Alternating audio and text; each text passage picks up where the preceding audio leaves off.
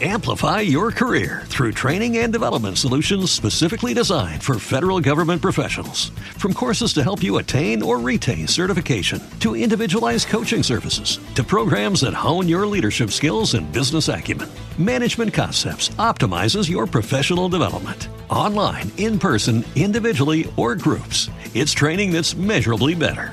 Learn more at management concepts dot com. That's management concepts dot com. La entrevista capital.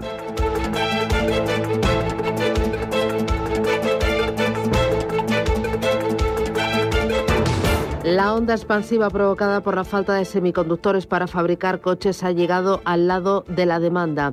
En agosto se vendieron en España cuarenta y siete mil quinientos ochenta y cuatro turismos y cuatro por cuatro nuevos, según las patronales ANFAC, FACONAUTO, Ingambán. Está con nosotros don Gerardo Pérez, que es presidente de FACONAUTO, la Asociación de los Concesionarios. Don Gerardo, ¿qué tal? Buenos días, bienvenido. Hola, buenos días, muchas gracias. Eh, encantada. Esos cuarenta y siete mil quinientos ochenta y cuatro turismos y cuatro por cuatro, eh, ¿cuánto suponen de caída frente a dos mil veinte y frente a el año anterior, dos mil diecinueve, en el que no había COVID? Bueno, pues supone un treinta por ciento sobre dos mil veinte y casi un cuarenta por ciento sobre dos mil diecinueve. Bueno, la caída sobre dos mil diecinueve podría entenderse en un año de, de pandemia, donde todavía arrastramos Eh, una situación económica complicada, pero claro, es que ya estamos hablando de caídas sobre dos mil veinte, donde estábamos en la parte dura de la pandemia, y bueno, es una caída muy difícil de asumir por un sector tan importante para España como el automóvil. Uh-huh. Es una de las cifras más bajas de la historia histórica, ¿no? Sí, pues desde dos mil ocho no teníamos una cifra tan baja. Uh-huh. Es una cifra realmente preocupante, ¿eh? Uh-huh. Y las razones es porque nos hemos ido de vacaciones y hemos preferido gastarlo en ocio y en disfrutar eh, por lo que pueda pasar. Eh, lo de la crisis de los semiconductores también ha influido, porque cuando uno va a comprar el coche ve que llegan con retraso o no le dan fecha y dice, bueno, pues ya más adelante, me apaño con uno de ocasión. Eh, ¿Cuáles son los argumentos?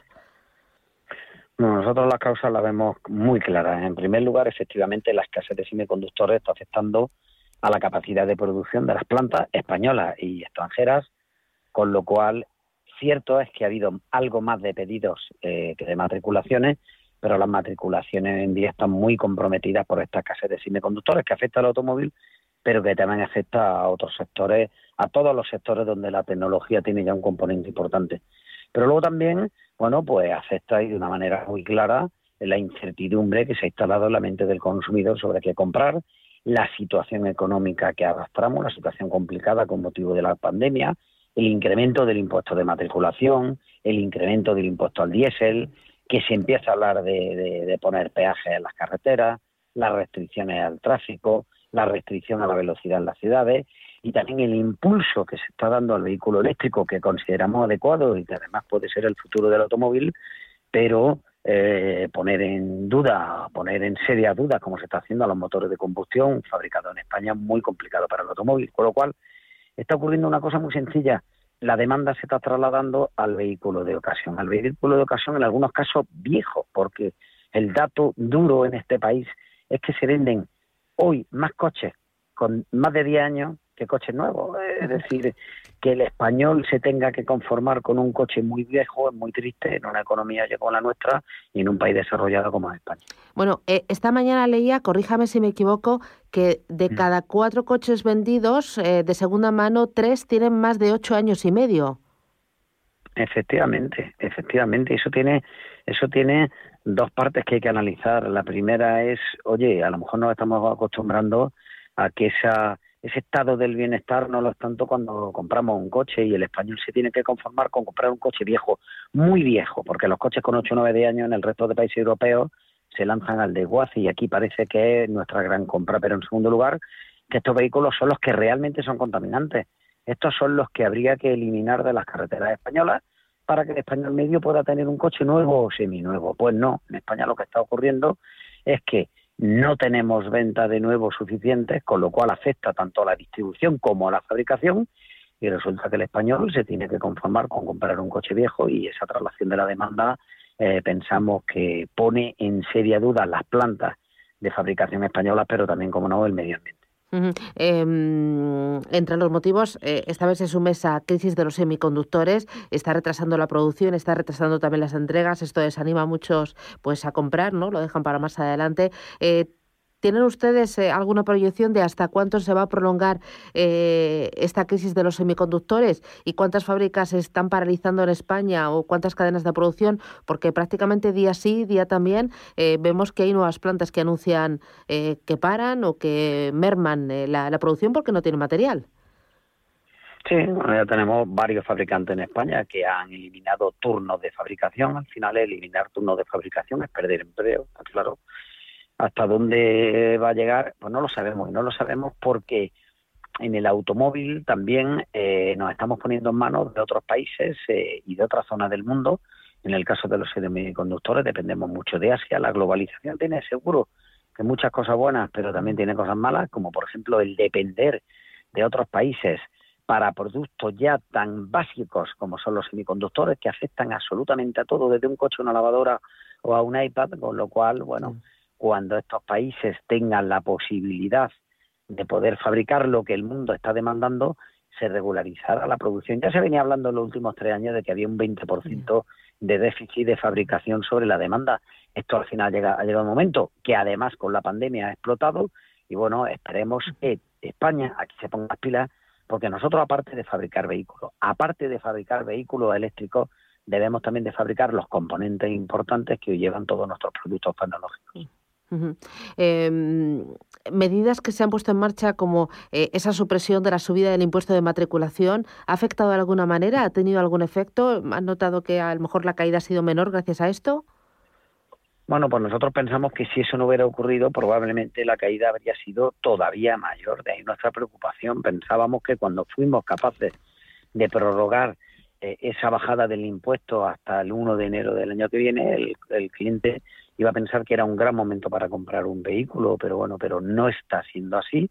Es verdad que el automóvil últimamente se le está grabando con todo tipo de impuestos, cuando no, no vemos que es una de las gallinas de los huevos de oro, eh, al igual que el turismo, sino que lo vemos como un problema, como un problema medioambiental, como un problema de circulación, y al final lo que estamos consiguiendo es que una industria floreciente que llegó a vender ciento cuarenta mil coches en este país, pues venda cuarenta mil o cuarenta y cinco mil vehículos, pero además desde algunos... Eh, eh, lugares incluso se aplauda, oye, es que el medio ambiente va a ser mejor porque hay menos coches. No, no, hoy las familias, cuando hablamos del turismo en España, ha habido un turismo interior muy importante. ¿Cómo han ido las familias? En su propio coche. No han ido en coche compartido, no han ido en bicicleta, no han ido en patinete, ni siquiera han ido en transporte público en muchos casos, porque no está desarrollado como en otros países europeos. Mm. Al final la familia, el español va en su propio coche, genera riqueza en su propio coche, y el desarrollo de nuestro país se ha hecho en el transporte eh, privado, con lo cual debemos de cambiar la perspectiva que hay en el automóvil, porque si no vamos a atravesar momentos muy complicados, y los momentos muy complicados pueden generar al final destrucción de empleo, que es lo que no queremos. Nosotros queremos crear empleo, crear empleo de calidad, que es lo único que sabemos hacer, y eso lo tenemos que hacer cuando en este sector se dé el voto de confianza que necesita. Uh-huh. Eh, ahora que me mencionaba lo del medio ambiente y, y, y cuidar pues eh, eso nuestro entorno, eh, nuevos coches o coches eh, híbridos, eh, vehículos a pilas, estos enchufables, eh, ¿cómo van estos vehículos alternativos? Eh, ¿crece la venta? Eh, ¿no crece porque todavía los precios son caros a pesar de, de, de ese, eh, ese plan que puso en marcha el gobierno? Bueno, pues al cliente se le está empujando en muchos casos artificialmente a comprar eh, vehículos eléctricos, y al final el cliente decide, y decide sabiamente. ¿Quién está comprando vehículos eléctricos? El dos por ciento de la población, aquella población que es un segundo vehículo normalmente, aquella población que lo utiliza para, sobre todo para la circulación urbana dentro de ciudad, y aquellos que tienen cochera propia porque lo cargan en su propio domicilio. Con el desarrollo de este tipo de vehículos irá incrementándose la demanda, está claro. En cuanto a los vehículos híbridos, que nos permiten también conducir con un motor de combustión, ahí ya estamos en un catorce a quince por ciento, donde es verdad que hay consumidores que empiezan a pensar que es una gran alternativa, porque en la circulación de trayectos cortos conducen en eléctrico y en los largos conducen en combustión. Y luego el resto de la población se está decantando por vehículos de combustión. ¿Por qué? Porque tienen un solo vehículo, porque lo aparcan en la calle, porque piensan que no hay infraestructura de recarga suficiente en nuestro país, que no la hay, y, y se están decantando por un vehículo de combustión, como es lógico, Con lo cual a estas tecnologías hay que darles tiempo, hay que darles tiempo y será en el futuro, seguro. Si queremos acelerar esta transición, conseguimos que no se ajusta. ¿Y que no se ajusta qué significa?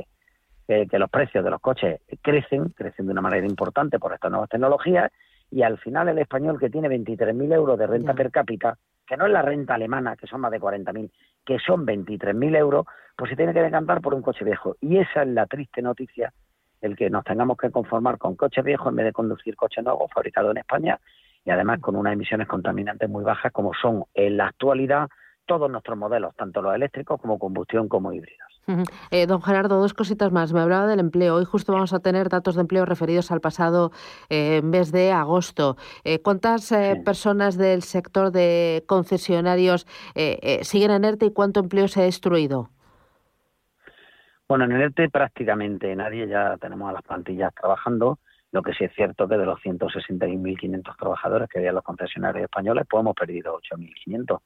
Y lo hemos perdido muy tristemente, de verdad, porque si en este sector hubiéramos, eh, si hubiéramos trabajado bien el automóvil en este país y lo hubiéramos convertido en un gran referente económico y de riqueza, estoy totalmente convencido que hubiéramos sido capaces de aguantarlo. Pero bueno, yo creo que es lógico uh-huh. que en un mercado que está cayendo un cuarenta por ciento, si hemos perdido eh, eh, entre el siete y el ocho por ciento del empleo, pues, pues creo que hemos perdido poco. Y aquí quiero hacer valer el papel del empresario en este país, el papel de, en, en este caso del concesionario, pero en general del empresario en particular, porque durante estos dos años duros de pandemia, todos los empresarios que conozco hemos intentado mantener el empleo. Nos hemos dado cuenta que era una situación muy complicada para que nuestra gente quedara en la calle y nos hemos agarrado de verdad a intentar mantenerlo de todas las maneras posibles. En este caso no ha sido no ha sido posible, pero yo estoy totalmente convencido que si los mercados mejoran, el concesionario va a recuperar el empleo. Ahora la subida del salario mínimo interprofesional que ha anunciado el presidente del Gobierno va a suponer eh, un obstáculo para que ustedes agarren, como dice, todo el empleo posible. Bueno, nosotros estamos eh, en el noventa y nueve coma noventa y nueve por ciento de los casos por encima del salario mínimo eh, que actualmente tenemos en este país. El sector del concesionario Eh, tiene un empleo de calidad, tiene un empleo indefinido y tiene un empleo eh, bien remunerado. Lo que sí es cierto es que la subida del, del salario mínimo hay que tener en cuenta una cosa. Creo que hay que hacer cosas antes que la subida del salario mínimo. Las empresas deben, eh, se le deben de bajar la, de rebajar las cotizaciones, se deben de rebajar los impuestos para que se pueda crear ese empleo de calidad que en algunos casos no se crea. ¿Por qué?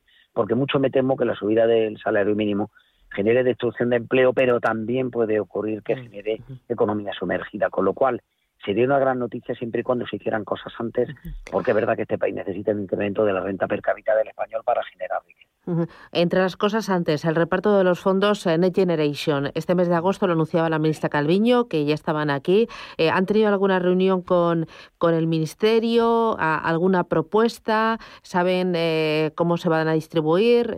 ¿Qué, qué, qué noticias tiene? Bueno, todavía no lo sabemos. Es cierto que hemos hecho un par de propuestas, creo que muy interesantes, para la redistribución, y así lo ha reconocido el Gobierno, además, en algunas...